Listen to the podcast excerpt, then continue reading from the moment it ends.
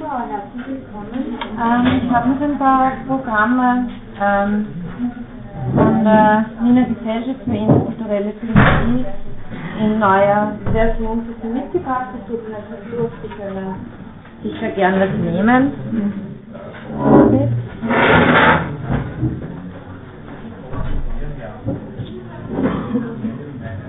Ähm, ich habe das letzte Mal äh, mit Habermas geendet und habe einen äh, kurzen äh, Rückblick, könnte man vielleicht sagen, für diejenigen, die die Vorlesung voriges Semester besucht haben oder nur ganz einen kurzen Abriss für diejenigen, die dieses Semester da sind, von Habermas generellem Verständnis äh, von Menschenrechten ähm, versucht darzustellen.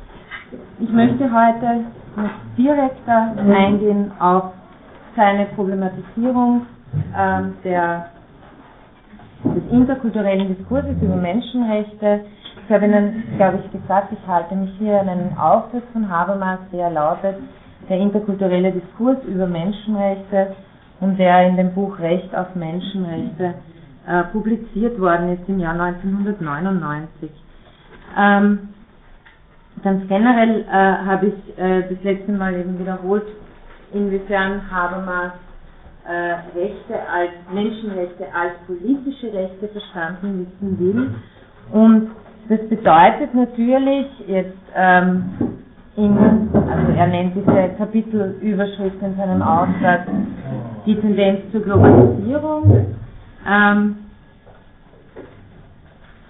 das bedeutet äh, dann natürlich eine, eine gewisse Spannung zwischen dem, wie Habermas Menschenrechte versteht, also insofern sie auf lokale Bedingungen ihrer Verwirklichung in jeweiligen autonomen politischen Gesellschaften angewiesen sind ähm, und dem universalen Sinn der Menschenrechte. Also nochmal, es besteht eine Spannung zwischen dem universalen Sinn der Menschenrechte, also dass Menschenrechte Rechte für alle Menschen sein sollen und den lokalen Bedingungen ihrer Verwirklichung, dass sie eben nur ähm, jetzt sowohl faktisch gesprochen in gewissen Staaten verwirklicht sind, aber auch vor allem normativ nach Habermas Konzept der Menschenrechte, dass sie nicht von außen als eine Moral übergestülpt werden sollen, sondern dass sie äh, selbstbestimmt her äh, von einer politischen Gemeinschaft als die legitime, die Legitimation des Demokratieprinzips in Rechtsform quasi äh, gesetzt werden sollen.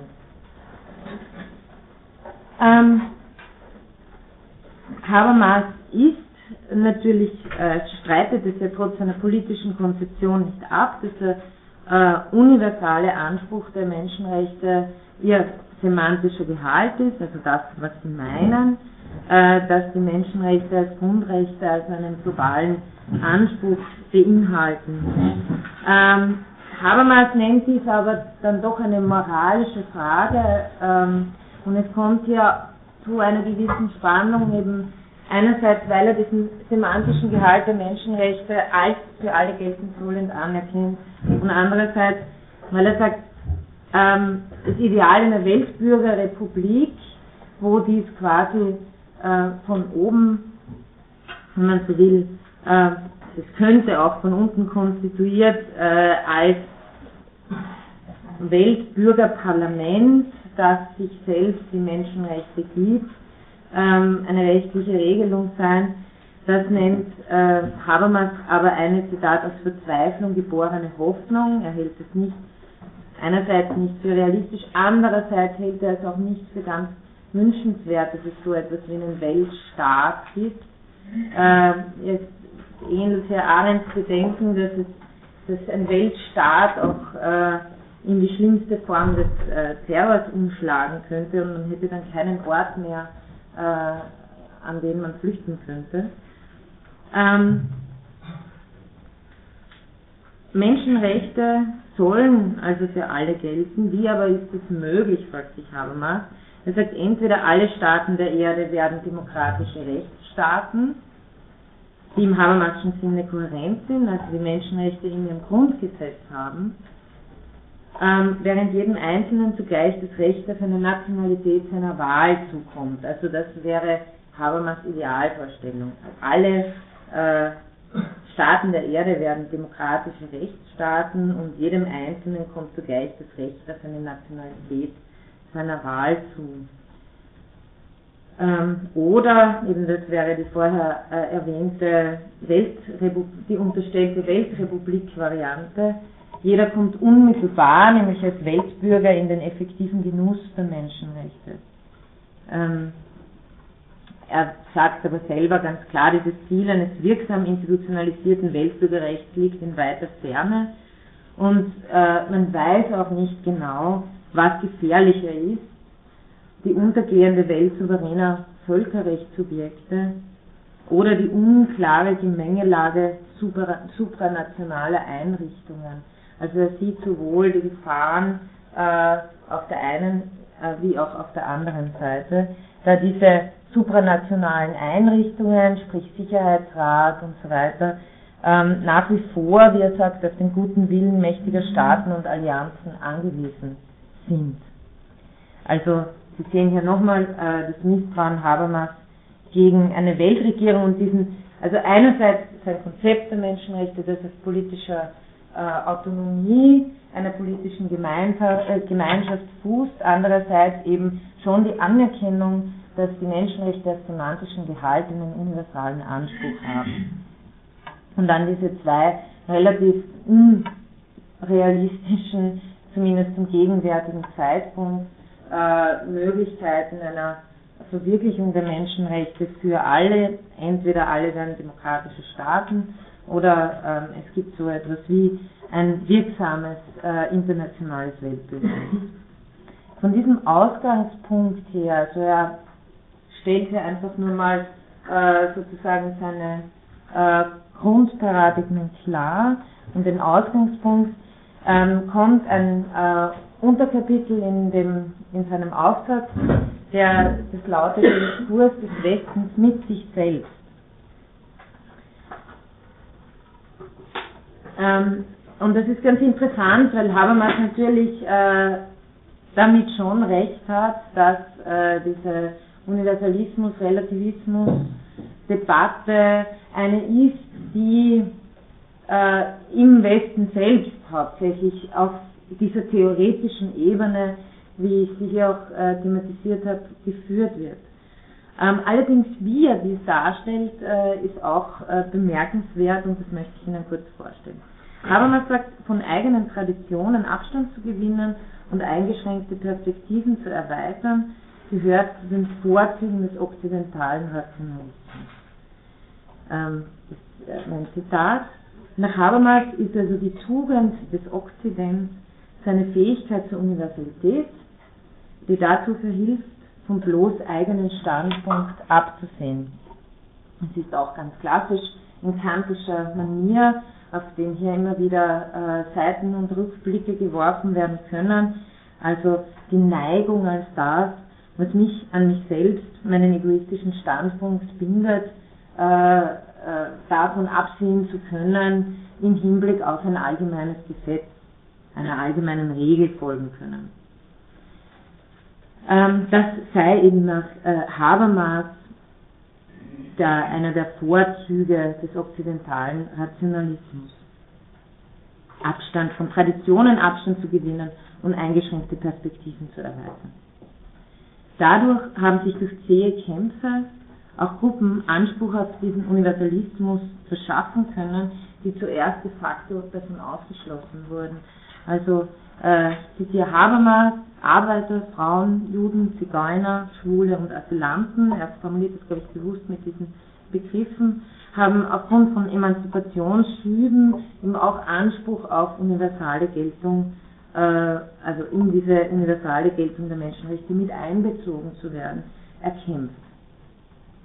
Habermas benennt nun äh, einen kritischen Strang gegen diese so positiv zu bewertende Entwicklung dank Universalisierung, äh, die eben aus dem, also äh, diesen kritischen Strang, der eben aus dem Westen selbst kommt. Er sagt, ich zitiere ihn wieder, das ist äh, doch bemerkenswert, bei uns wird im Anschluss an Heidegger und Karl Schmidt diese Hermeneutik des Verdachts, äh, damit meint er, dass Vernunft nur Schild einer falschen imperialistischen Allgemeinheit sei. Also diese Hermeneutik des Verdachts in einer vernunftkritischen und einer machtkritischen Lesart praktiziert. Zitat Ende. Ähm, interessanterweise und vermutlich, glaube ich, auch strategischerweise nennt Habermas hier nicht Marx, sondern führt lediglich zwei in den Nationalsozialismus verstrickte Denker als Väter der Vernunftkritik an, nämlich eben Heidegger und Karl Schmidt. Ähm, er macht hier zwei Stränge auf, äh, vernunftkritische und machtkritische Lesart. Die vernunftkritische Lesart, äh, mir scheint, das, äh, da meint er in der Orientierung an Heidegger die Dekonstruktion. Ganz klar ist es mir aber allerdings nicht, was er hier alles zusammenfassen wird, will unter den Namen Heidegger und, und, und Schmidt. Ähm, also die vernunftkritische Lesart wäre die.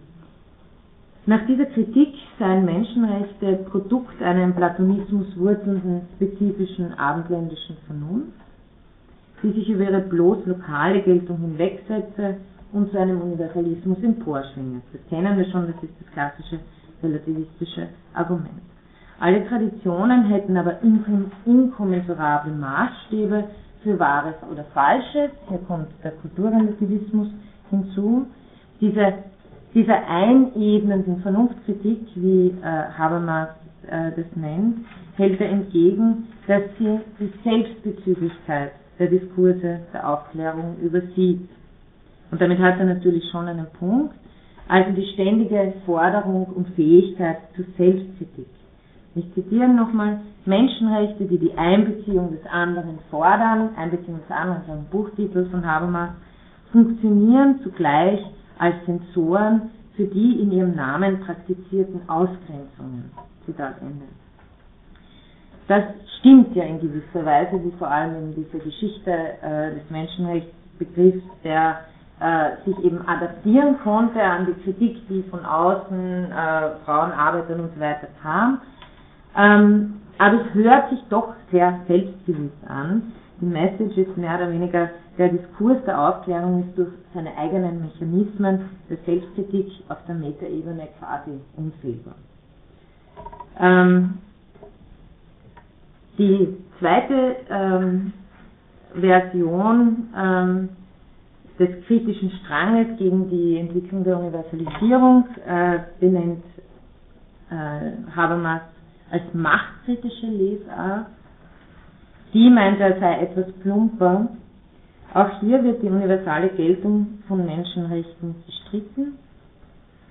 Und äh, hier bezieht er sich eben auf Karl Schmidt, der von dem das bekannte Diktum äh, kommt, wer Menschheit sagt, der lügt. Also wer Menschheit sagt, lügt, äh, will nichts anderes heißen, als hinter universalen Rechtsansprüchen verbergen sich immer Machtansprüche eines partikularen Kollektivs. Also diese, dieser generelle Verdacht, ähm, dass äh, Universalismus immer Machtansprüche eines partikularen, partikularen Kollektivs bedeutet. Dem äh, hält Habermas entgegen, dass schiere Macht eben genau durch legitimes Recht domestiziert werden kann, es scheint klar zu sein, indem eben das Recht dann auch auf die anwendbar sein muss, äh, die sich einen Vorteil davon verschaffen wollten. Ähm, und damit äh, hat er eigentlich diesen Punkt auch wieder erledigt. Habermas weist darauf hin, äh, dass westliche Intellektuelle ihren Diskurs über ihre eigenen eurozentrischen Befangenheiten nicht mit Debatten verwechseln sollten, die andere mit ihnen führen und hier legt er den Finger gewiss auf einen wichtigen Punkt, wie mir scheint. Jene Kritiker des Westens, die sich mit Selbstbewusstsein auf ihre eigenen Traditionen beziehen, also hier meint er eben äh, nicht-europäische Kritiker, lehnen die Menschenrechte ja keineswegs im Bausch und Bogen ab. Denn andere Kulturen, so Habermas und Weltreligionen, und hier sehen Sie, woraufhin sein Argument dann zuläuft, sind heute auf ähnliche Weise mit den gesellschaftlichen Herausforderungen der Moderne konfrontiert wie Europa, als es die Menschenrechte und den demokratischen Verfassungsstaat in gewisser Weise erfunden hat. Also äh, das, da äh, verbirgt sich sozusagen, verbirgt sich gar nicht, sondern zeigt sich der Kern der Habermaschen Argumentation. Andere Kulturen und Weltreligionen sind heute auf ähnliche Weise mit den gesellschaftlichen Herausforderungen der Moderne konfrontiert, wie Europa, all das die Menschenrechte und den demokratischen Rechtsverfassungsstaat in gewisser Weise erfunden. Ähm, Habermas nimmt äh, die Rolle äh, in diesem Aufsatz äh, und ich glaube überhaupt nimmt äh, bewusst die apologetische Rolle eines westlichen Teilnehmers am interkulturellen Menschenrechtsdiskurs ein. Und seine These, ähm, um das jetzt äh, nochmal zu verdeutlichen, ist folgende. Die Standards der Menschenrechte haben sich nicht aus einem besonderen kulturellen Hintergrund entwickelt, also haben sich nicht aus einem besonderen Hintergrund entwickelt, sondern sind dem Versuch zu verdanken, auf spezifische Herausforderungen einer inzwischen global gewordenen Moderne zu antworten.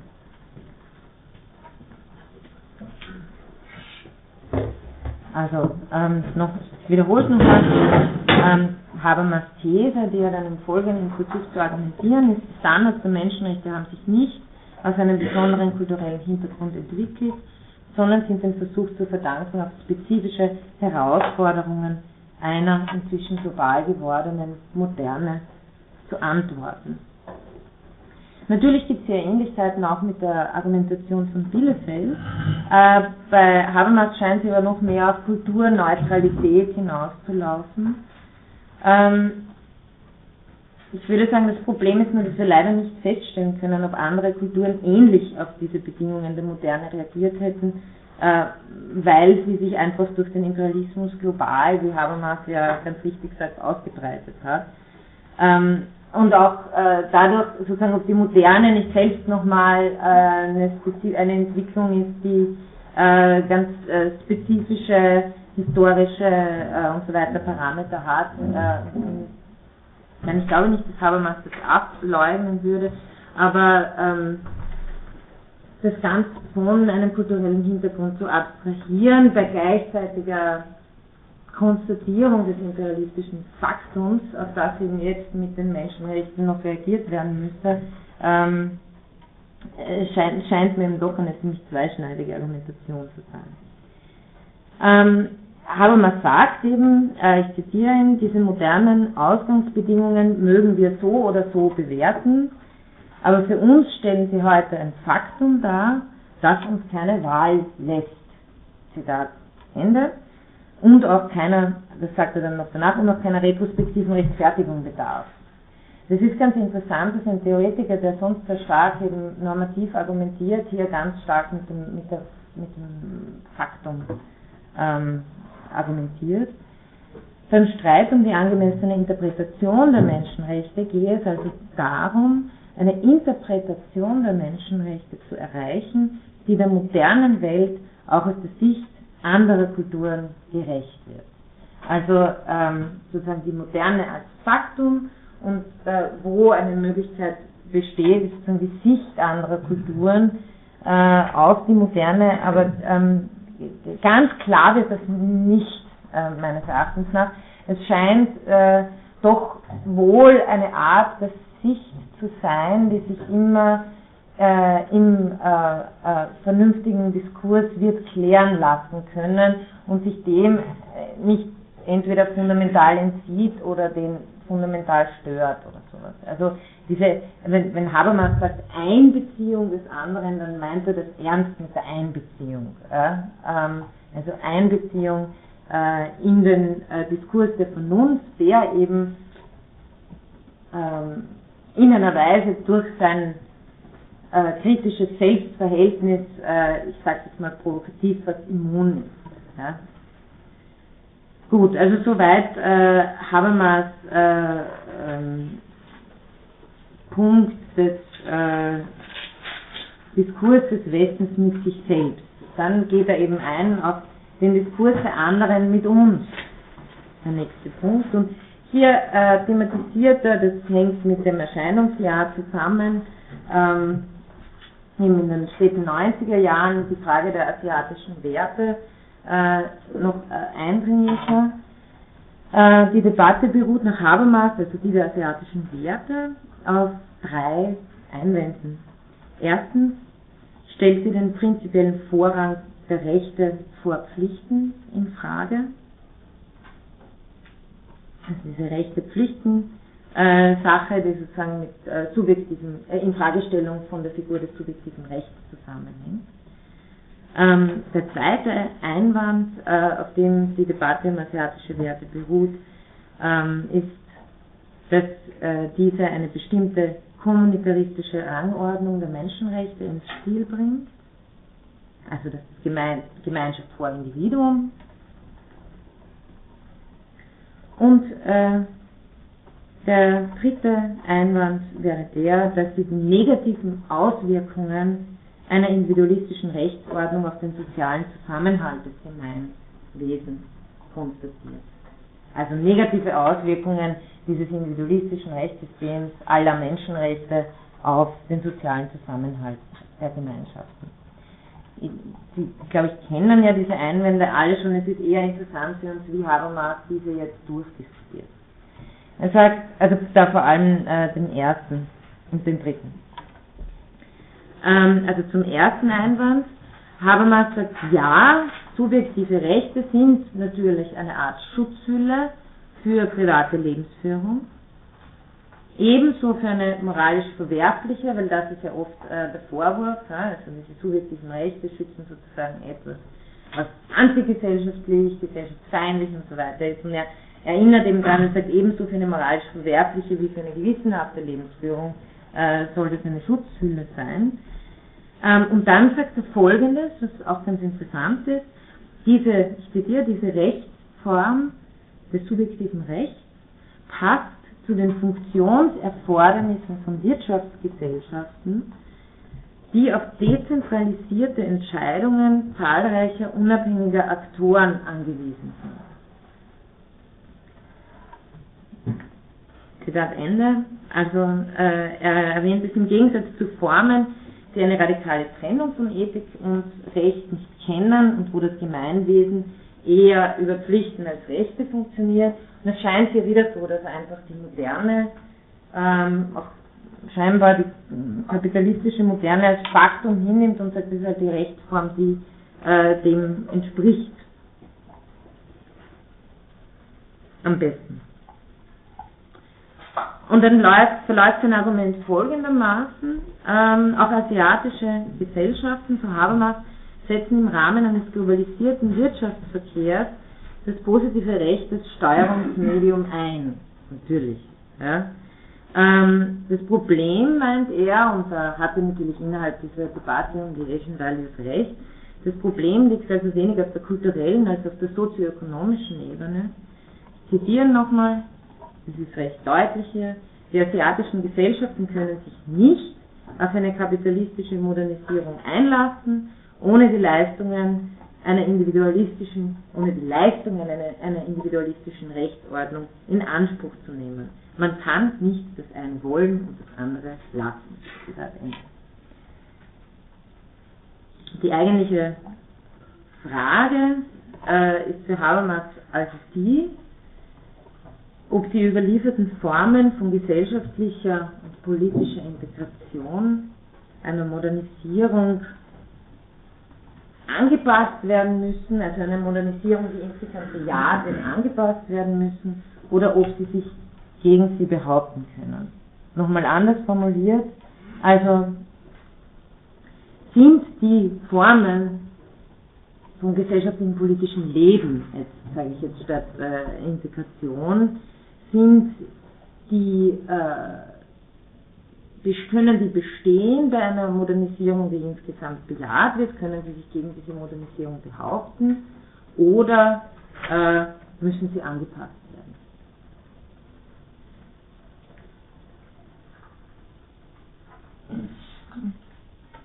Und es scheint Habermas keine spezifisch kulturelle Frage, sondern hier wieder ähnlich wie Bielefeld die äh, moderne und alles, was mit, mit, ihr kam, hat genauso in westlichen Gesellschaften äh, alles auf den Kopf gestellt, sozusagen äh, klassische, traditionelle Formen von äh, gesellschaftlicher Organisation oder auch von natürlich äh, von subjektiver Rechtsform, ja, dass äh, ein, ein Rechtssystem, ähm, das sich nicht auf äh, Pflichten konzentriert, sondern das über subjektive Rechte funktioniert, auf die man sozusagen ähm, in Moral entlasteter Weise äh, ein, ein Staatswesen haben kann und nicht sozusagen einen, einen Moralstaat, der mehr auf die Pflichten und auf die moralische Eingebundenheit und so weiter des äh, Individuums beruht. Das alles ist bei uns auch äh, passiert, denke ich, will Habermas hier sagen. Das heißt, es geht weniger um eine kulturelle Frage als darauf, äh, ob äh, hier äh, diese Formen insgesamt angepasst werden müssen oder ob sie sich gegen die Modernisierung behaupten können. Äh, den zweiten Punkt, äh, da, da, argumentiert er eigentlich recht praktisch, das haben wir schon sehr oft thematisiert, deswegen äh, lasse ich das aus. Er ähm, argumentiert hier mehr oder weniger, die, die, hier geht es gar nicht wirklich um den Streit von Kommunitarismus und Liberalismus, sondern es ist hier recht eindeutig, dass kommunitaristische Rangordnungen sehr oft von also Regimen äh, favorisiert werden, die einen autoritativen Paternalismus äh, äh, vertreten. Äh, ich komme deshalb auf den äh, dritten Punkt, die, den Punkt mit der zerstörerischen Auswirkung einer individualistischen Rechtsordnung, die auf Konflikt angelegt ist. Und hier ähm, trennt äh, Habermas wieder zwischen zwei Lesarten. Die eine ist prinzipiell A und die andere B politisch.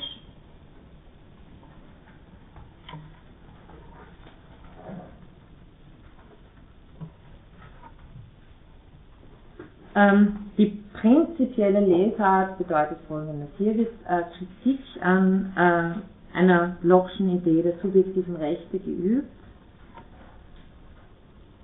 Äh, ähnlich jetzt wie die Kritik bei Marx, die wir vor einigen Einheiten hatten, die vor einem äh, aller, also die Kritik von Marx äh, an einer Locke'schen Konzeption, die von einer aller Vergemeinschaftung voraus also bei Locke, nicht, dass ich sie verwirre, also die Idee der subjektiven äh, Rechte bei Locke, die von einem aller Vergemeinschaftung vorausgehenden Individuum ausgeht,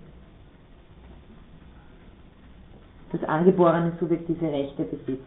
Die Figur hatten wir auch schon öfter in diese, dieses äh, atomisierte Individuum, das quasi mit Rechten einfach da ist, ähm, woher die auch immer kommen, aus der Natur, äh, aus der Gotteskindschaft und so weiter und so fort.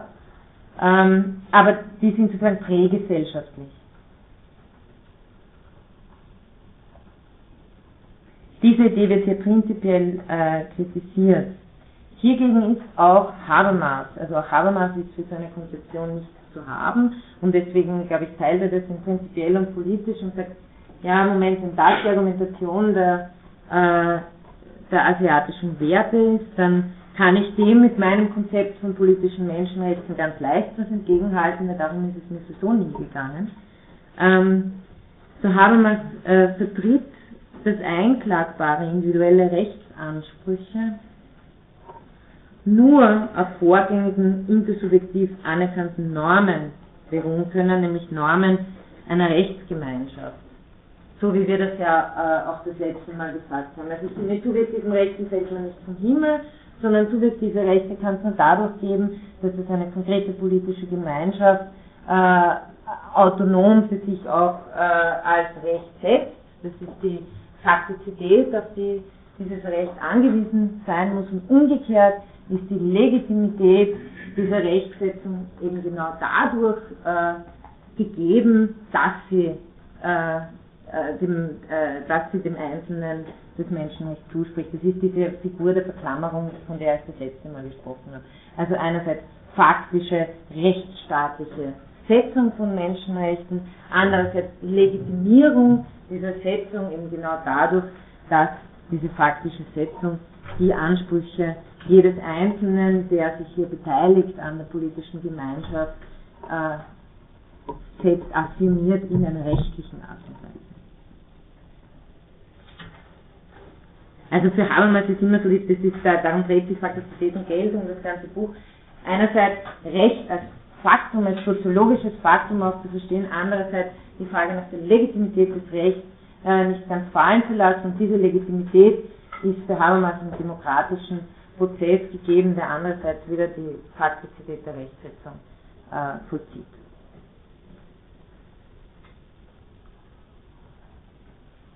Also Habermas vertritt eben gegen diese Lochsche Ansicht, dass einklagbare individuelle Rechtsansprüche nur auf vorgängigen intersubjektiv anerkannten Normen einer Rechtsgemeinschaft abgeleitet werden können.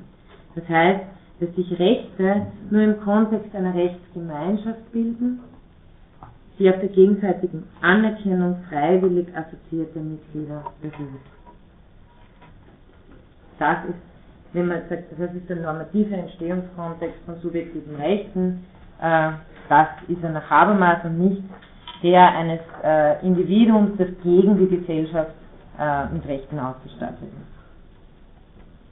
Damit meint er, ähm, entfällt aber auch die östliche Antithese zu Locke,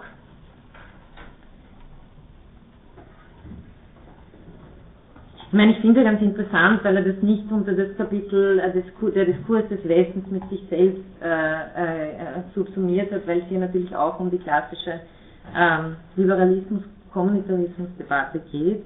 Aber äh, hier ähm, subsumiert er das eben äh, in der Diskurs der anderen mit uns und erklärt diesen anderen eben, na, Moment, da, da gibt es sozusagen das Problem gar nicht, das ihr einhabt. Die Alternative zwischen Individualisten und Kollektivisten wird gegenstandslos. Wenn man die, das ist jetzt sehr schön habermasianisch, wenn man die gegenläufige Einheit von Individuierungs- und Vergesellschaftungsprozessen in die Grundbegriffe des Rechts aufnimmt. Wenn man die gegenläufige, also die gegenläufige Einheit sind die subjektive Rechte, sind faktisch angewiesen auf politische Verwirklichung und die Legitimierung von, von Vergesellschaftung in dieser Art und Weise, die Faktizität dieser Rechtsetzung ist legitimiert durch die Berücksichtigung des Einzelnen. Also ähm, wenn man die gegenläufige Einheit von Individuierungs- und Vergesellschaftungsprozessen, Individuierung durch Vergesellschaftung, äh, also beruht einerseits darauf, ist aber auf der anderen Seite nur legitim äh, die Vergesellschaftung, weil sie eben äh, das möglich macht faktisch. Ähm, wenn man diese Gegenläufigkeit in die Grundbegriffe des Rechts aufnimmt. Also eben nicht sagt, da gibt es objektives Recht, da ist die Gesellschaft, dort gibt es subjektives Recht, dort ist das Individuum, sondern sagt, Recht heißt von Anfang an diese gegenläufige Einheit von legitimen äh, also, äh, Vergesellschaftungsprozessen, die ähm, dem Einzelnen auch äh, das Recht faktisch dann als subjektives Recht geben. Und Habermas sagt ihm, richtig verstandener Individualismus beinhaltet diesen Schuss Kommunitarismus. Ein kleiner Schuss Kommunitarismus gehört zum richtig verstandenen Individualismus dazu.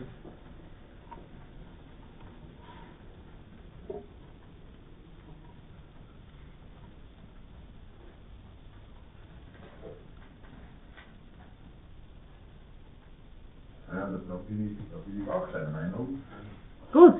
Ja, denn äh, das geht mir hier immer auch ein bisschen ab, bis jetzt noch, äh, dass wir hier immer nur von äh, Rechten sprechen, das wäre also alle nur Menschenrechte, äh, als ob wir der Gesellschaft gegenüber überhaupt keine Pflichten hätten, äh, obwohl sie ja untrennbar miteinander verbunden sind. Insofern geht diesen Schuss ja, von Habermas äh, auch äh, Da muss ich Ihnen jetzt ein bisschen widersprechen, weil Habermas genau das mit dem Pflichtenmodell nicht will. Habermas ist ein Vertreter wirklich dieses, äh, dieses äh, modernen rechtsstaatlichen Prinzips, das einerseits auf Entmoralisierung äh, beruht und andererseits darauf, dass innerhalb dieses Rechtsstaats ähm, Sub Subjekte Ansprüche stellen können.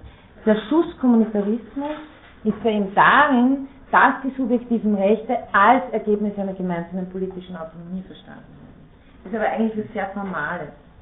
Äh, was aber, was, wogegen er sich aber, äh, äh, wie, wie, mir scheint, äh, schon richtet, ist eben eine Form von ähm, äh, Sittlichkeit, die sagt, ähm, so, das sind deine Pflichten gegenüber der Gesellschaft und so weiter. Hier will er sich eher, äh, hier spricht er sich eher für eine Regelung liberaler, moderner Gesellschaften aus und sagt, es gibt äh, Ansprüche und so weiter und es gibt äh, subjektive Lebensführungen, die dadurch geschützt werden sollen und das ist sozusagen die beste Regelung für dann alles weitere, wie wir uns das äh, vorstellen, worauf er beharrt.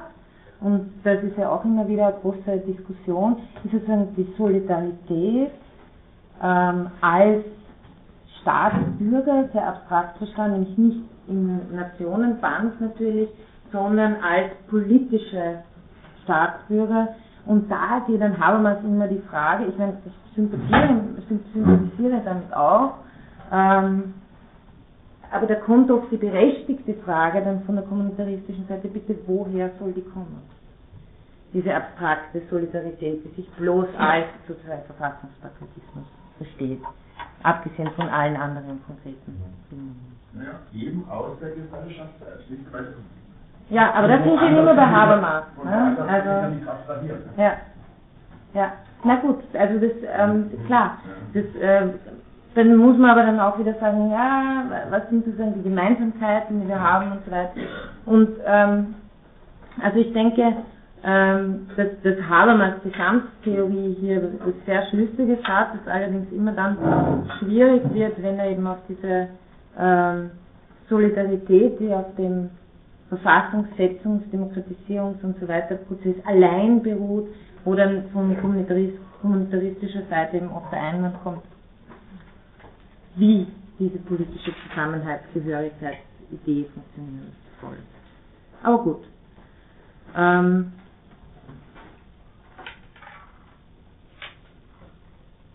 ich komme zu dem zweiten Einwand. Äh, also zu dem, zu dem, äh, zu dem, zu dem zweiten äh, Gesichtspunkt des Einwands, nämlich politisch gesehen, nicht prinzipiell gesehen. Und da sagt er, wir sind noch immer bei dem Einwand der Zerstörung von gesellschaftlichen Strukturen durch dieses subjektive Rechtssystem. Und da meint Habermas, dieser Einwand steht auf schwachen Füßen.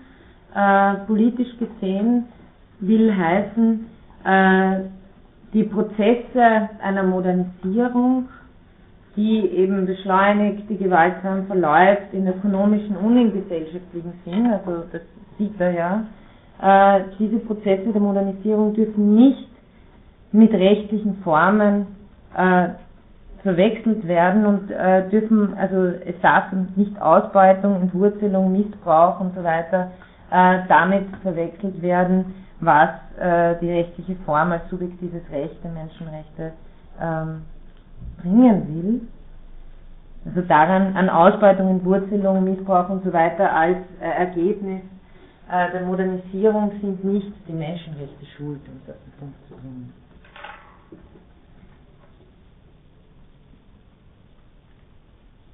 Und äh, sein Vorschlag, diese Probleme in den Griff zu kriegen, sind eben wieder weiter statt Moralisierung Verrechtlichung, äh, das heißt gegen die tatsächliche zitiere, gegen die tatsächliche Oppression von Entwicklungsdiktaturen hilft nur eine Verrechtlichung der Politik.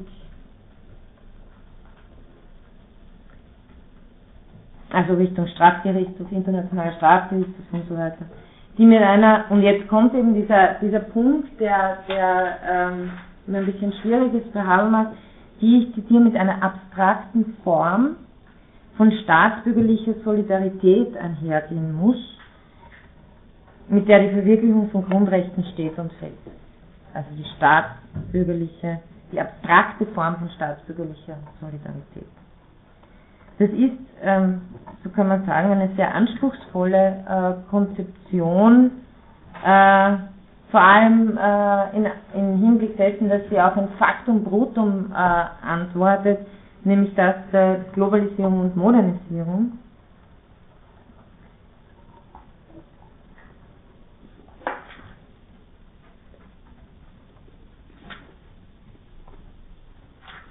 sehr schön, wenn es funktionieren würde. Also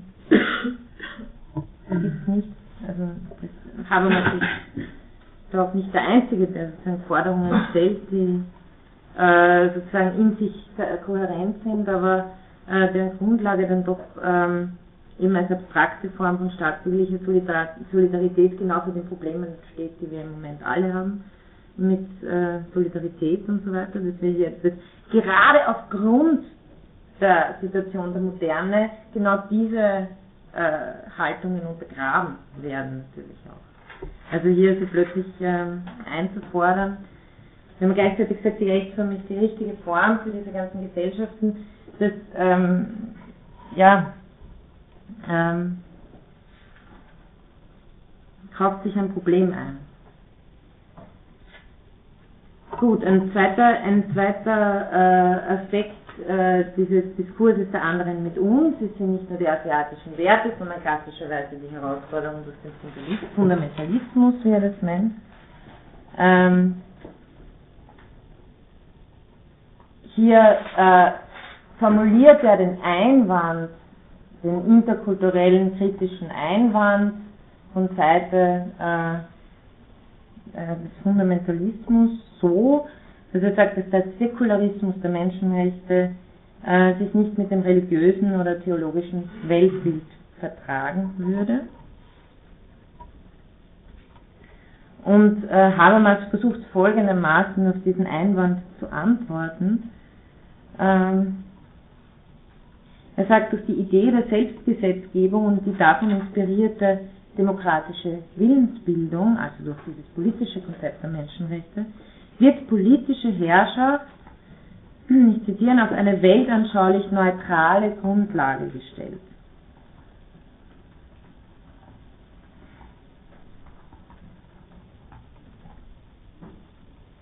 Sie macht eine religiöse oder metaphysische Begründung von Menschenrechten überflüssig Insofern ist die Säkularisierung von Politik nur die Kehrseite der politischen Autonomie der Bürger.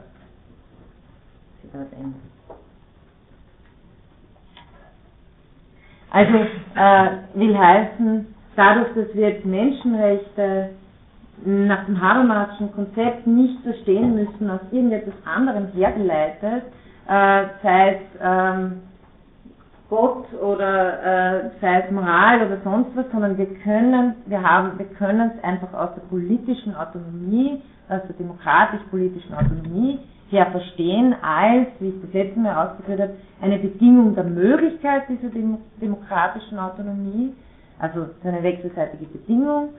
Ähm, deswegen äh, in diesem Verständnis sind Menschenrechte auf eine weltanschaulich neutrale Grundlage gestellt. Ich denke, das äh, würden einfach, äh, dem könnten einfach einige nicht zustimmen, ähm, dass das neutral sei.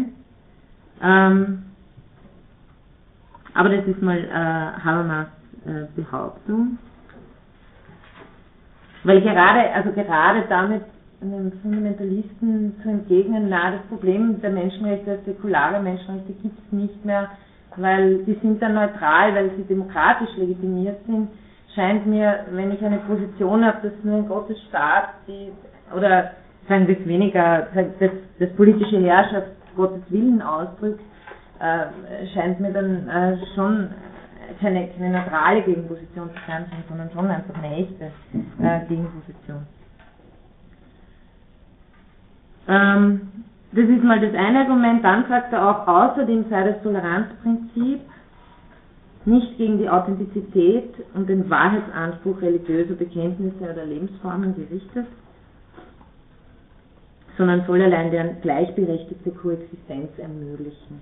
Also ähm, will heißen, nur weil Menschenrechte sich als demokratisch legitimiert, als äh, neutral, säkular verstehen, heißt es nicht, dass sie Religionen ablehnen per se. Also das Toleranzprinzip heißt nicht, eine Ablehnung des äh, Wahrheitsanspruchs und auch nicht der Authentizität religiöser Bekenntnisse, sondern das einzige Ziel ist, äh, gleichberechtigte Ko Koexistenz zu ermöglichen.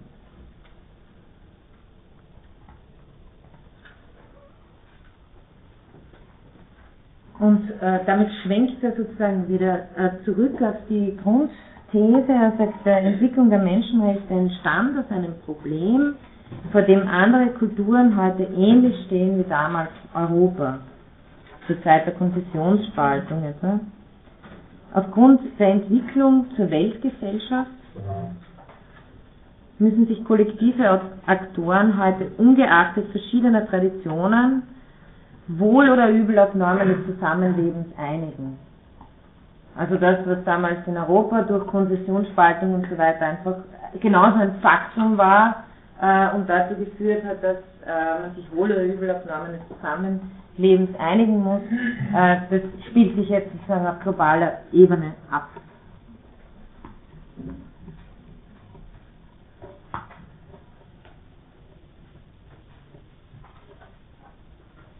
Was, äh, eine ähm, dann und dadurch, also durch diese Notwendigkeit, ähm, kommt zu einer reflexiven Umformulierung von dogmatischen Überlieferungen, beziehungsweise zu einer reflexive Umformulierung wird äh, mehr oder weniger unausweichlich, wenn man äh, friedlich koexistieren will, ähm, nämlich eine Umformulierung zu sogenannten, wie Rawls das nennt, Reasonable Comprehensive Doctrines, das heißt, ähm, das sind Welt- und Selbstverständnisse, die eben nicht nur mit diesem absoluten äh, Wahrheitsanspruch ähm, und Nicht-Toleranzprinzip auftreten, sondern ein Welt- und Selbstverständnis, das Spielraum lässt für Dissense,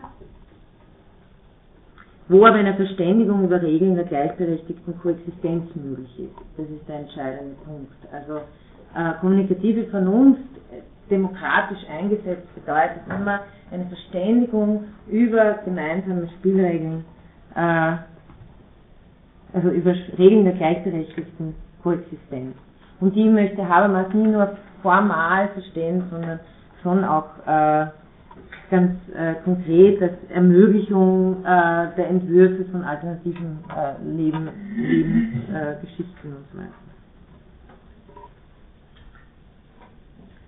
Ähm, allerdings, ähm, ja, Habermas sagt selbst, dass seine apologetischen Überlegungen den westlichen Legitimationstypus darstellen, als eine Antwort auf allgemeine Herausforderungen, denen heute nicht mehr nur die westliche Zivilisation ausgesetzt ist. Also diese ständige no alternative, also es ist, ist einfach Faktum, jetzt ähm, ähm, die Menschenrechte sind äh, sozusagen die einzige Lösung äh, für, für dieses faktische Problem. Also ähm, ich formuliere es ein bisschen bösartig, es klingt nach, wir haben euch, wir, wir haben euch so die Probleme gebracht, aber wir bringen euch auch die richtige Lösung dafür. Ähm, und ich meine, faktisch ähm, nüchtern betrachtet ähm, hat er ja wahrscheinlich sogar einen Punkt. Man kann sich nur das, also dieses ungewollten Zynismus hier nicht ganz erwehren, der ein bisschen durchklingt. Er nimmt dann eine Einschränkung vor und sagt, äh, es heißt nicht, dass die Antwort, die der Westen gefunden hat, die beste ist. Viele würden sagen, vielleicht auch, also das sage ich dazu, vielleicht ist der Westen noch das Problem. Ähm, aber also Habermas möchte, das sagt er ganz deutlich in dem Aufsatz, gegen die gegenwärtige interkulturelle Debatte kann uns über unsere blinden Flecken aufklären. Allerdings kehrt er dann im nächsten Satz gleich wieder zu der a priorischen Richtigkeit seiner eigenen Theorie zurück und sagt, äh, schon die notwendigen Voraussetzungen, also ganz klassisch äh, diskursethisch, schon die notwendigen Voraussetzungen eines echten interkulturellen Menschenrechtsdiskurses zeigen, dass es hier stillschweigende Suppositionen gibt, die normative Gehalte haben und die in jedem auf Verständigung abzielenden Diskurs enthalten sind. Also schon der interkulturelle Diskurs zeigt, dass es eben Normen des vernünftig miteinander Redens gibt und genau die sind ja in den Menschenrechten äh, sozusagen äh, positiviert, nämlich symmetrische Beziehungen zwischen Kommunikationsteilnehmern, gegenseitige Anerkennung, Bereitschaft, die eigenen Traditionen mit den Augen des Fremden zu betrachten voneinander zu lernen und so weiter und so weiter. Das heißt, äh, die, die Begründungsfigur, die Habermas hier äh, als, als transzendentale Figur eigentlich hat, ist natürlich äh, äh, einiges raffinierter als äh, sich als bloß auf ein erkennbares Wesen des Menschen zu setzen, ähm, wie wir das bei Wimmer hatten. Bei Habermas äh, ist es, das sitzt es nämlich schon, also dieses Argument, dass sobald ich mich auf ein argumentierendes Gespräch ernsthaft einlasse, habe ich mich schon auf die Standards festgelegt, deren Universalität ich bestreiten würde.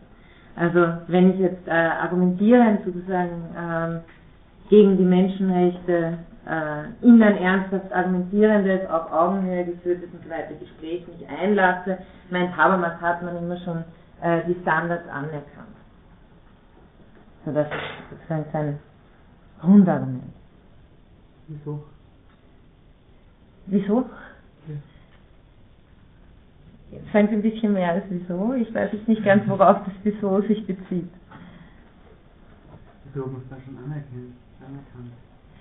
weil man sich, also wenn man sozusagen, wenn man sich äh, auf ein argumentierendes Gespräch miteinander einlässt und davon, also jetzt, wenn ich nicht einfach mit Ihnen nur eine Argumentation führe, damit ich gewinne oder äh, also aus Macht, irgendwelchen äh, Machtüberlegungen, sondern wirklich, wenn ich darauf vertraue, dass wir beide in der Argumentation darauf kommen werden, was sozusagen die, die beste Lösung ist, sind in dieser Argumentation von vornherein ist Anerkennung, also ich muss ihnen einmal glauben, dass sie mich nicht anlügen, da gibt es diese Wahrhaftigkeit, es gibt diese ganzen äh, ähm, ähm, Voraussetzungen, die Habermas und Apel sehr schön äh, ausführen und also wo er sagt, Anerkennung des anderen, dann symmetrische Beziehung zwischen Kommunikationsteilnehmern, Bereitschaft, die eigenen Argumente mit Augen des anderen zu sehen und so weiter. Und er sagt, sobald ich mich darauf einlasse und wenn ich da bestreiten will, dass es das als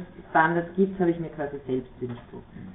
Das ist äh, das Argument, das es grundsätzlich Das mit den ganzen christlichen äh, Verleihungsversuchen oder Überredungsversuchen anderer Religionen. Äh, meinen Sie jetzt, wenn ich nicht argumentieren will, sondern... Ja, ich meine, wenn, äh, wenn man als Christ als Vertreter einer Kirche wohin reist und dort Einheimische bekehren will, äh, dann erfüllen wir diese Standards normalerweise auch, aber dennoch ist man überzeugt, dass man im Besitz der sicheren Wahrheit ist. Verstehe nicht ganz den Widerspruch. Ich verstehe, worauf es hinaus Ja, aber, dann muss aber, ich, aber wenn ich schon überzeugt bin, also ich glaube, der Witz der kommunikativen Vernunft ist ja der, dass ich Vernunft nicht allein haben kann. Das heißt, ich kann sozusagen nicht der Überzeugung sein, dass wenn ich mich auf eine Argumentation einlasse, ähm, das ganz wurscht ist, was sie sagen und ich werde auf jeden Fall recht haben. Also wenn ich davon, also wenn ich schon vorher weiß, dass ich die Wahrheit habe, ja. Dann, hab, dann brauche ich auch, dann ist eine Argumentation immer eine Scheinargumentation, weil wo dann kann es eine Argumentation sein mit dem Ziel, sie auf meine Seite zu ziehen. Ja, das meint Habermas nicht. Habermas meint einen, einen offenen, einen, einen Aus, also einen, einen sich einlassen in eine Argumentation, wo wirklich auch rauskommen könnte, okay, Sie haben die besseren Argumente. Sehe ich ein. Ja. Ja. Auf, Aufklärung. Also ähm, wenn Sie sagen, das gibt sowieso nicht und niemand macht es und dann ja. okay, ja. Ja. Ja, ja. Ähm, das ist diese schwierige Sache, wo Sie, also bei Apel haben Sie das auch oft, dieses kontrafaktische Antizipieren einer idealen Situation. Und da ist es, das ist genau natürlich, ist, ist, ist problematisch, ne? weil wir müssen immer so tun, als wären wir schon dort, wissen aber, dass wir es nicht sind.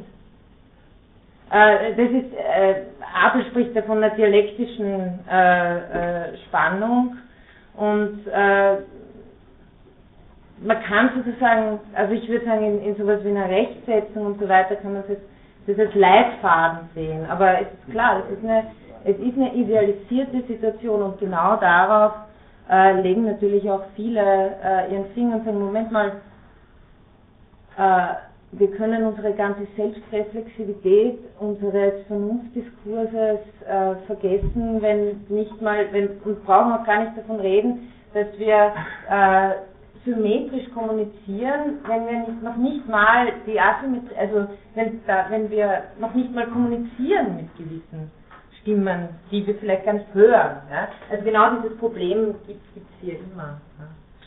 Das, äh, das, das kauft sich konstitutiv mit ein, mit diesem idealen Vernunft, äh, kommunikativen Vernunftbegriff. Äh, ja. Also das Argument des Kommunitarismus, das finde ich sehr interessant, also dass da eben, dass wir davor definiert, dass es keine Pflichten gibt. Ja? Aber im Kommunitarismus geht es gibt ja auch Pflichten.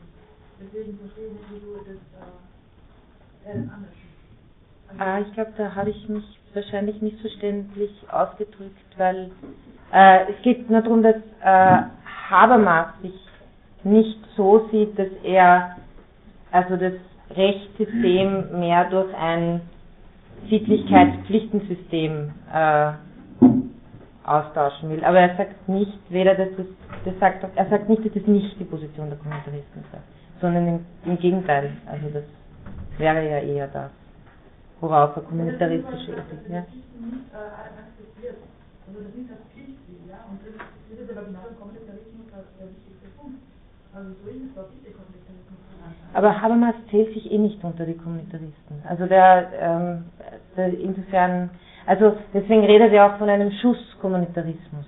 Also und damit meint er die politische, die, die demokratische Struktur. Das, also äh, genau, also das, das gehört, das, der ist ihr Verständnis eh ganz korrekt, weil das gehört ja auch da gar nicht dazu.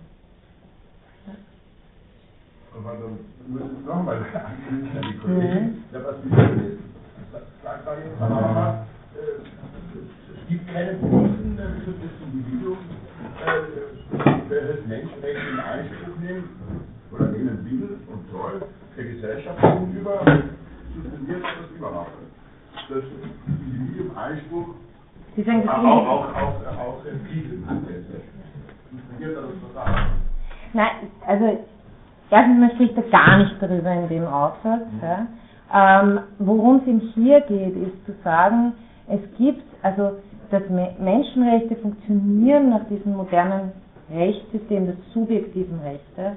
Das heißt, dass man eben Rechte äh, formuliert als Ansprüche an, einen, äh, an ein Gemeinwesen. Ähm, man kann aber ein Gemeinwesen auch anders organisieren. Man kann sagen, äh, du als Individuum hast hier nicht Rechte, sondern du hast gewisse Pflichten und das ist sozusagen dein, äh, äh, dein lebensweltlicher Raum und von dem her ergeben sich automatisch auch äh, durch die Pflichten, die die anderen dir gegenüber haben, implizit deine Rechte. Äh, ein neuzeitliches Rechtssystem versteht sich aber anders. Das wartet nicht darauf, dass irgendjemand irgendwelche Pflichten erfüllt, sondern äh, spricht dem Individuum von vornherein Rechte zu. Und Habermas stellt sich auf die Seite dieses äh, modernen Rechtssystems. Ja. Ähm, ist der Habermas eigentlich der Meinung, ähm, ist der Habermas eigentlich der Meinung, dass wir schon dort angekommen sind oder sagt er, es ist ein ideales Zustand? Nein, er sagt natürlich nicht, dass wir dort angekommen Ja, aber sind. dann ist das ja die große Stärke. Ja, ja. Das ist ja auch recht kritisch. Ja, ja. Also ich habe mich natürlich da relativ kritisch über Habermas geäußert, das soll aber nicht äh, heißen, dass das nicht äh, ein, ein, einer der, der, der besten Entwürfe ist, die wir auch haben. Äh, deswegen sind sie ja kritikwürdig. Ähm, Habermas, ja, so kann man das sagen, äh, dadurch, dass es nicht nur Realitäten beschreibt, sondern diese Ansprüche beschreibt, und dazu sollte es sein, hat natürlich auch ein großes äh, kri- kritisches, transformatives Potenzial. Und ich weiß nicht, ob äh, Sie vielleicht mitbekommen haben, dass Habermas auch einen recht äh, äh, ärgerlichen Artikel darüber geschrieben hat, dass in Griechenland die Volksabstimmung wieder abgesetzt wurde. Ja? Also, ähm, Wo hat er denn geschrieben, wenn ich das fragen darf? ah, in der Frankfurt. Faz, gell? Ja, Frankfurt Allgemein. Ja. Also, ähm, nee, der, einzige Punkt, wo mir Habermas in Kritik würdig erscheint, ist, wenn es gerade um Alteri Sensitivität gegenüber Alterität geht. Das scheint mir ein bisschen zu sehr äh, sich selbst zu immunisieren in, in Bezugnahme auf diese äh, Selbstbezüglichkeit des Vernunftdiskurses. Dass etwas in diesem Diskurs gar nicht zur Sprache kommen kann, das ist für Habermas was, was sprichwörtlich aus dem System rausfällt. Ähm, Äh, Entschuldigung, wie, Ja. wie ist das zu verstehen? Das haben wir gar nicht daran gehabt, dass es möglich ist, dass man nicht gehört wird. So, Ja. in System. Ja.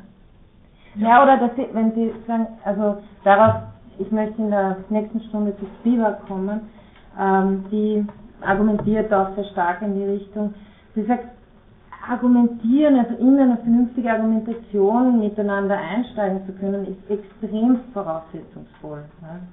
Also das heißt, auch wenn ich sage, das ist, äh, ich, wir müssen das kontrafaktisch antizipieren und so weiter, dann müsste das gekoppelt sein viel stärker mit der Frage, wie, wie können wir das äh, verwirklichen. Ja? Und da versucht eben Spivak dann auch ein bisschen zu, in die Richtung zu argumentieren.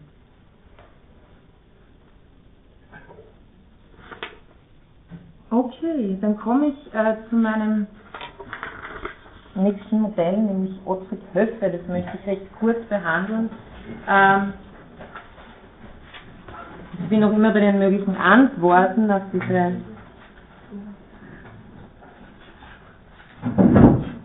kulturrelativistische Frage, den kulturrelativistischen Einwand. Ähm, Ottfried Höffe, ich glaube ich nach wie vor in Tübingen. Ja, das ist eher Liste. Höffe. Hat einen äh, Aufsatz geschrieben, der heißt äh, Ottfried mit einem T übrigens.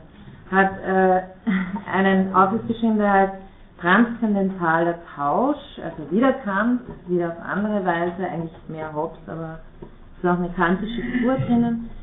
Transzendentaler Tausch, eine Legitimationsfigur für Menschenrechte, Fragezeichen. Ähm, sehr viel diskutiert worden dann dieser Aufsatz, der ist erschienen in dem Band Philosophie der Menschenrechte von Josefat und Lohmann.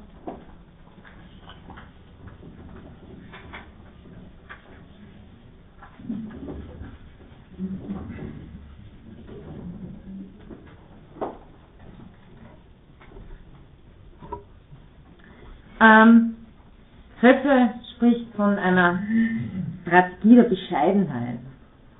Er will äh, mit einem anthropologischen und ethischen Minimalismus, das ist das Schlagwort Minimalismus, dem faktischen Kulturpluralismus Raum geben, ohne sich inhaltlich auf ihn einzulassen.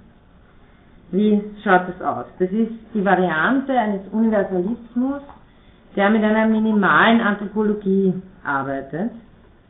Also quasi minimal heißt hier, der quasi mit einer Schicht arbeitet, die vor jeder kulturellen Ausformung des Menschen liegt. Und vor ist hier als Bedingung der Möglichkeit verstanden. Insofern ist hier von transzendental die Rede.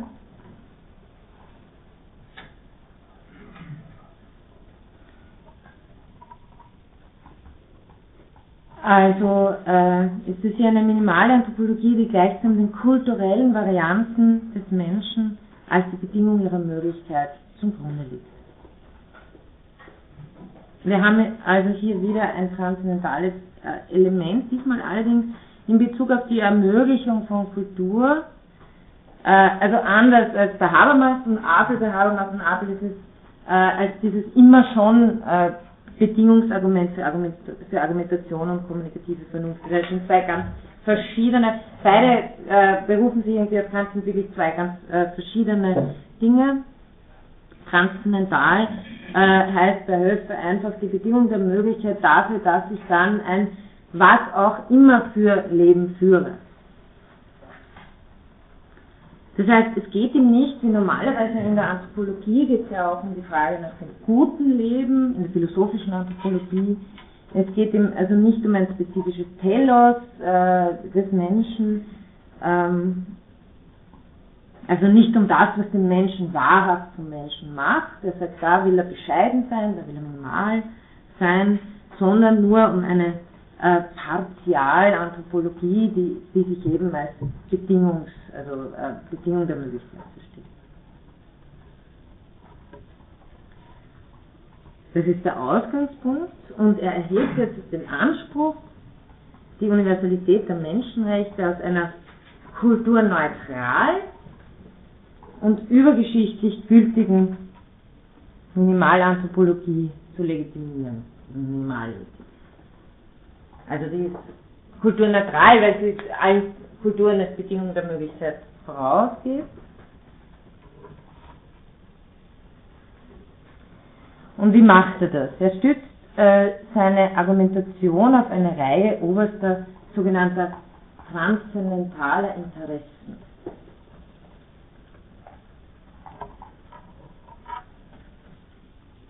Das heißt, diese Interessen müssen allen denkbaren menschlichen Interessen als Bedingung möglicher Verwirklichung vorausliegen.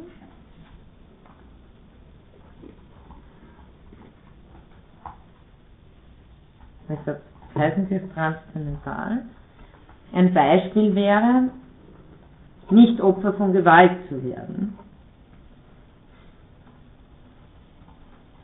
Ein weiteres Beispiel wäre, seine Handlungsfähigkeit und Freiheit zu bewahren.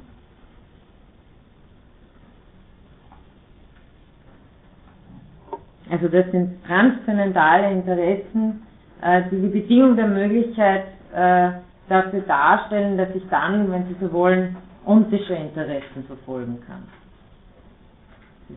Ontologisches Interesse. Ähm,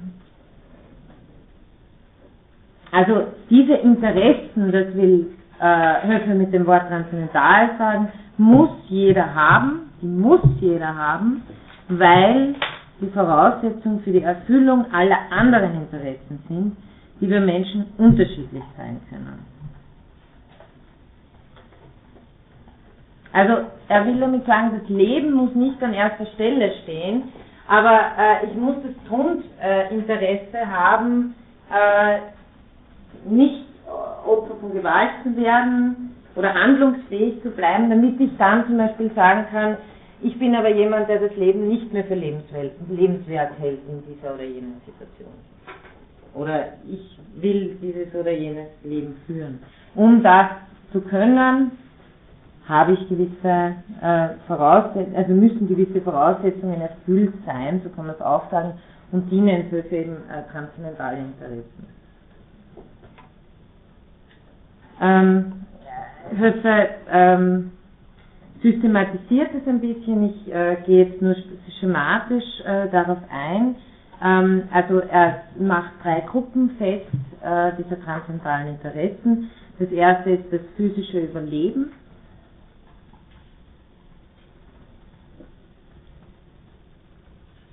Das zweite sind eben diese Bedingungen der Handlungsfähigkeit dass ich Akteurin bleiben kann.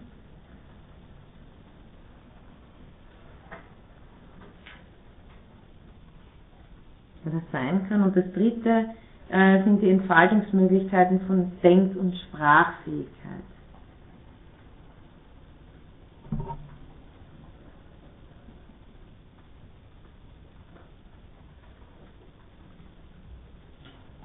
Und äh, das entspricht sozusagen drei minimalanthropologischen Sichten des Menschen. Äh, dem ersten entspricht der Mensch als Leib- und Lebewesen.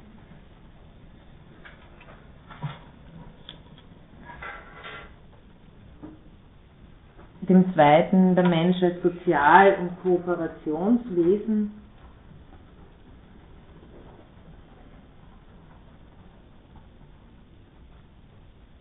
Und dem dritten äh, der Mensch als Sprach- und Vernunftwesen. Also das sind so die drei großen Gruppen, wo er dann konkreter wird. Äh also ich zitiere aus diesem Aufsatz ein Zitat, Rechte auf Leib und Leben, auf Eigentum, auf einen guten Namen, auf Religionsfreiheit und so weiter, kann man, ah, da greife ich jetzt, ich jetzt vor, aber das macht nichts, kann man nämlich als einen Tausch rekonstruieren den jeder Mensch nicht etwa mit einigen, sondern mit allen Menschen vornimmt, die eigene Fähigkeit, Täter von Gewalt zu sein, tauscht man für das Interesse ein, fremder Gewalt nicht zum Opfer zu fallen. Also jetzt habe ich schon vorgegriffen, wie das Ganze weitergeht, nachdem ich mal diese transzendentalen Interessen äh, formuliert habe. Die Begründungsfigur für Menschenrechte funktioniert dann folgendermaßen, dass Menschen in einem transzendentalen Tausch, wie Höfe das nennt, einander wechselseitig die Wahrung dieser transzendentalen Interessen zugestehen müssen, damit sie selbst in rechtlich geordneter Koexistenz ihre Interessen verfolgen können und die beschaffen wie auch immer sein mögen.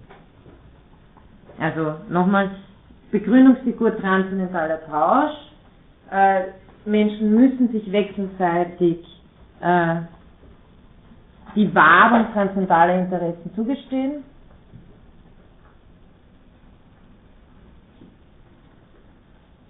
damit sie dann sozusagen, damit sie überhaupt die Möglichkeit haben, ihre Interessen zu verfolgen. Unterschied zwischen transzendentalen Interessen und konkreten Interessen. Die, diese Figur kommt Ihnen sicherlich bekannt vor. Das, ist, das Ganze funktioniert nach der Idee des Vertragsabschlusses, des Gesellschaftsvertrages, also eines Gedankenexperimentes, um staatliche Rechtsordnungen zu legitimieren, sowohl moralisch als auch institutionell.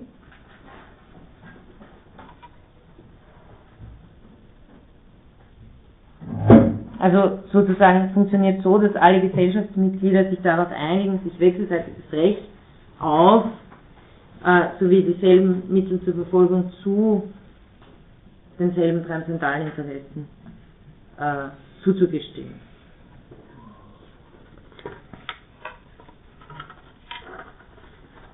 Warum brauche ich da die anderen dafür? War da jetzt Frage? Ähm, Warum brauche ich die anderen dafür? Weil die, die Erfüllung der transzendentalen Interessen, wie zum Beispiel nicht Opfer von Gewalt zu werden, konstitutiv von anderen Menschen abhängt, natürlich. Ich kann, das ist der entscheidende Punkt, ihre Erfüllung nicht alleine sicherstellen.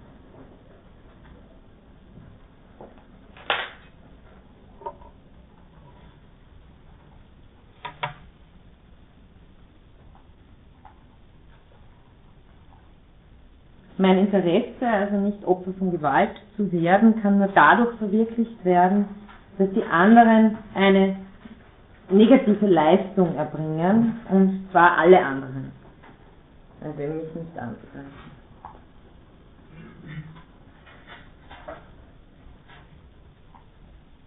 Das Ganze ist natürlich sehr, sehr ähnlich wie bei Hobbes im, im Leviathan nur dass kein Krieg aller gegen alle äh, im Hintergrund steht, sondern eben diese Figur von transzendentalen Interessen.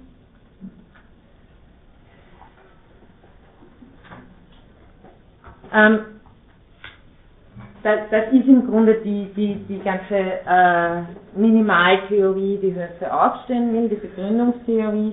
Es gibt da mehrere Einwände natürlich dagegen. Also der erste wäre halt, ähm, ob es tatsächlich, ob dies tatsächlich dann eine notwendige Begründung liefert. Denn wenn ich nur nach dem rationalen äh, Tauschinteresse argumentiere, dann gibt es ja wohl faktisch Gruppen, mit denen ich überhaupt nicht tauschen muss, damit ich äh, trotzdem meine konkreten Interessen äh, durchsetzen kann. Also die Transzendentalität, dass ich das nicht alleine sicherstellen kann, ist gewiss gegenüber vielen, aber gewiss gegenüber auch nicht allen, zum Beispiel immer Kinder, Schwächere und so weiter, äh, Gruppen, die mich gar nicht bedrohen können aus gewissen Situationen heraus, ähm, nicht äh, argumentierbar. Das heißt, wenn ich wirklich mit, dem, äh, mit einer mit Klugheitsregeln argumentiere, so wie äh, Höffe das tut, also er wird, will von, von einem moralischen Duktus äh, eher auf, auf einen Spieltheorie-Duktus, wenn Sie so wollen, hinbringen, Klugheitsregeln, dann ist oft ein Tausch mit bestimmten Gruppen nicht rational. Das wäre ein Kritikpunkt. Ein zweiter wäre natürlich der, dass Menschenrechte äh, fordern, kategorisch jeden gleich zu berücksichtigen, unabhängig davon, ob er ob er auch bereit ist, meine Rechte zu akzeptieren. Also das ist ja auch der Witz der Menschenrechte. Das ist nicht nur für die gilt, die sich selber brav dran halten.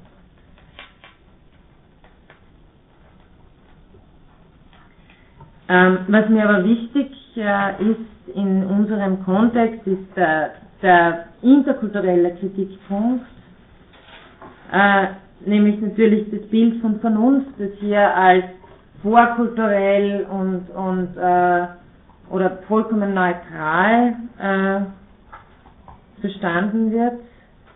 Das ist das für ein Bild, das ist die Zweckrationalität.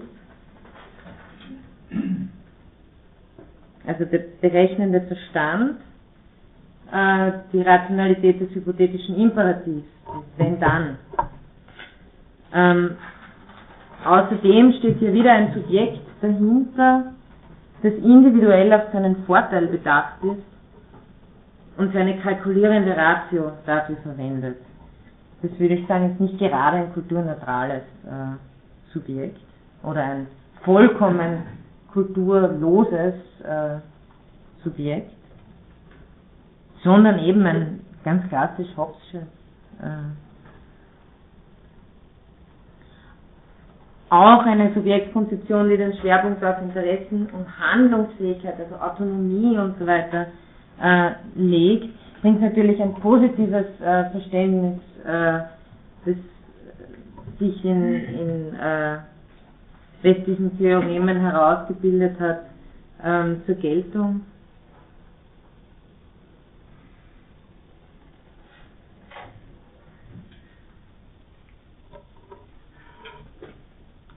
scheint mir ähm, also nicht besonders kulturneutral zu sein. Ich möchte noch einen Kritikpunkt von Bielefeld bringen, der auch äh, in diese Richtung geht, äh, generell in Frage zu dieses Projekt äh, äh, den interkulturellen Diskurs sozusagen von hinten her äh, auszutreten, zu sagen, das brauchen wir nicht, weil wir haben eh alle transzendentale Interessen. Ähm, Bielefeld ähm, sagt folgendes, er meint, er versucht die Gefahr des Kulturrelativismus dadurch zu überwinden, dass er sich auf eine abstrakte normative Argumentationslogik zurückzieht. Also er zieht sich auf eine äh, Argumentation, Argumentationslogik zurück, die mit einem Minimum äh, an inhaltlichen Annahmen auskommt. Aber eben für diese Annahmen ähm, und damit auch für seine Schlussfolgerung beansprucht Höffe transkulturelle Gültigkeit.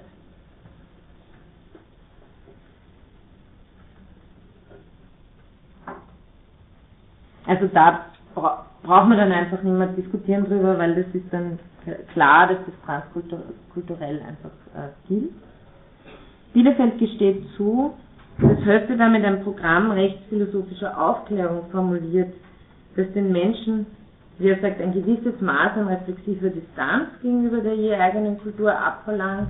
Also zu sagen, gut, äh, was, was wäre etwas, äh, was alle benötigen, um die Pluralität ihrer äh, kulturellen Kreativität äh, entfalten zu können. Damit distanziere ich mich schon mal hin auf äh, eine universalistische Fragestellung. Allerdings kritisiert Bielefeld, dass Höffels Begriff von Aufklärung einseitig bleibt, weil er folgendes, also weil er, weil er folgendes bewusst ausscheidet. Ähm, er hat einen deduktiven, ahistorischen Ansatz und damit sind äh, sozusagen alles, was kritisch hermeneutische Reflexionen auf den historischen Ort der Menschenrechte sein könnte, also wie das entstanden ist, als Kämpfe gegen und so weiter, für diese ganzen kritisch hermeneutischen Reflexionen, wie sich Menschenrechte äh, an einem bestimmten Ort entwickelt haben, äh, die fallen dadurch einfach äh, weg. Scheidet, er es bewusst aus. Und warum sieht Bielefeld äh, da ein Problem darin? Weil er genau diesen kritisch-hermeneutischen äh, Prozess als den Ausgangspunkt für einen Dialog mit anderen Kulturen sieht. Sie können sich erinnern, also da ging es um die Idee, die jeweils äh, an verschiedenen Orten zu verschiedenen Zeitpunkten ähm, mit diesem universalen Anspruch je verwirklicht werden soll. Und äh, Bielefeld will halt Aufklärung äh, in einem inhaltlicher, breiteren, also breiter aufgesteckt verstehen, nämlich so, dass der interkulturelle Menschenrechtsdialog selbst einen Beitrag zur Aufklärung, nämlich zum besseren Verständnis der Menschenrechte leisten kann. Also äh, sozusagen, dass wir sagen, wir haben jetzt Minimalanthropologie, jetzt können wir uns das ganze lästige äh, äh, Zeug ersparen mit Leuten, die nicht unserer Meinung sein könnten ähm, oder andere Sicht auf die Dinge hätten, ähm, ins, äh, ins Gespräch zu kommen, dass genau dieser Dialog selbst wieder einen Fortschritt im Verständnis der Menschenrechte, was die eigentlich zum normativen Gehalt haben, bedeuten könnte, das äh, wird dadurch, äh, gerät dadurch aus dem Blick.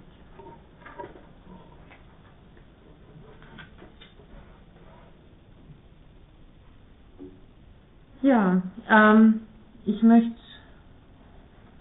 damit von meiner Seite schließen, noch ein bisschen Möglichkeit für die Diskussion lassen. Das nächste Mal ähm, kommen noch Michael Walter und dann möchte ich ähm, dann möchte ich eigentlich zu schon Betrachtungen übergehen, die verstärkt dieses Autoritätsmoment in den Vordergrund stellen, nämlich zuerst noch Spivak ähm, und dann eben Lena. Ähm, haben Sie jetzt noch Diskussionsbedarf, Fragen? Äh,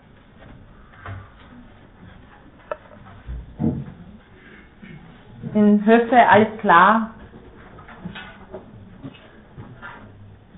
Ich habe das jetzt hier nur behandelt, das hier nur sehr kurz. Das ist eine Option, ähm, diesem Universalismus, Relativismus, äh, Diskurs zu entgehen, äh, aber eben eine, die den Preis äh, dafür bezahlt, dass es erstens eine sehr abstrakte Konzeption ist, auf der zweiten Seite möglicherweise sich die äh, Kultur, die vermeintliche Kulturneutralität, ähm, die sie sich einkaufen will, so gar nicht äh, in diesem Begriff enthalten ist, von einem Subjekt mit transzendentalen Interessen und so weiter zu reden. Ja. Äh,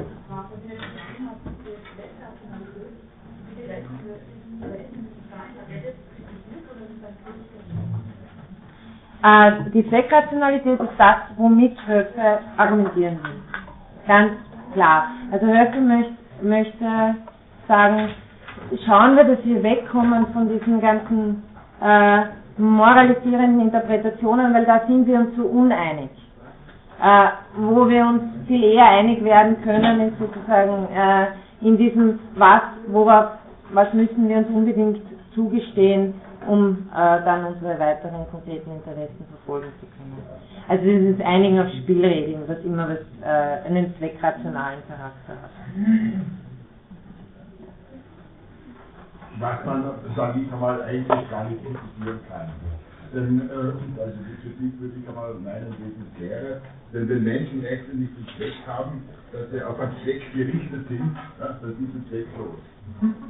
Naja, Moment, aber Zweckrationalität ist Mittel zum Zweck. Ähm, und äh, Menschenrechte wohl, na, na, na, ganz und gar nicht. Wenn Sie immer sagen, Sie sind Kantianer, äh, der, der Mensch nicht als Mittel zum Zweck, sondern Selbstzweck schlechthin. Also genau da und wie, naja, also äh, Hermeneutik ist das mit Nein, Moment, wir, haben zwei, wir reden von Begründungsfiguren. Und das, das eine Mal ist die Begründungsfigur mit zweckrationalen Überlegungen, funktioniert sie so, das andere Mal in der klassisch-kantischen Weise über Vernunft ist es ganz und gar nicht Zweckrationalität, sondern Vernunft im Sinne von Autonomie und so weiter. Das sind also, und wenn Sie dann sagen, ja, aber mit Menschenrechten wollen wir doch dieses und jenes, bewegen sie sich auf einer ganz anderen äh, Ebene. Menschenrechte sollen, natürlich äh, will man mit Menschenrechten äh, friedliche Koexistenz und so weiter, aber Menschenrechte sind äh, zunächst auch nochmal einfach Selbstzweck. Menschenrechte soll es geben, damit Menschen Rechte haben. Und deswegen ist es, das ist keine Zweckrationalität. Zweck, Zweckrationalität ist immer die nur Mittel zu einem Zweck sucht. Der Zweck ist etwas, also die Mittel heiligen den Zweck auf der einen Seite und der Zweck ist etwas, was nicht durch die Vernunft gesetzt ist, sondern den Zweck, äh, der, der Zweck wird von außen gesetzt. Zweckrationalität hat, äh, hat äh, den, den Aspekt, dass es eine Rationalität ist, die sich nicht äh, nach Autonomie richtet, sondern ein Mittel sucht, um einen Zweck zu erfüllen. Vielleicht könnte man es korrekter Mittelrationalität nennen, aber das ist es, worum es eigentlich geht. Okay, dann ähm, danke ich für die Aufmerksamkeit und äh, wir sehen uns nächste Woche.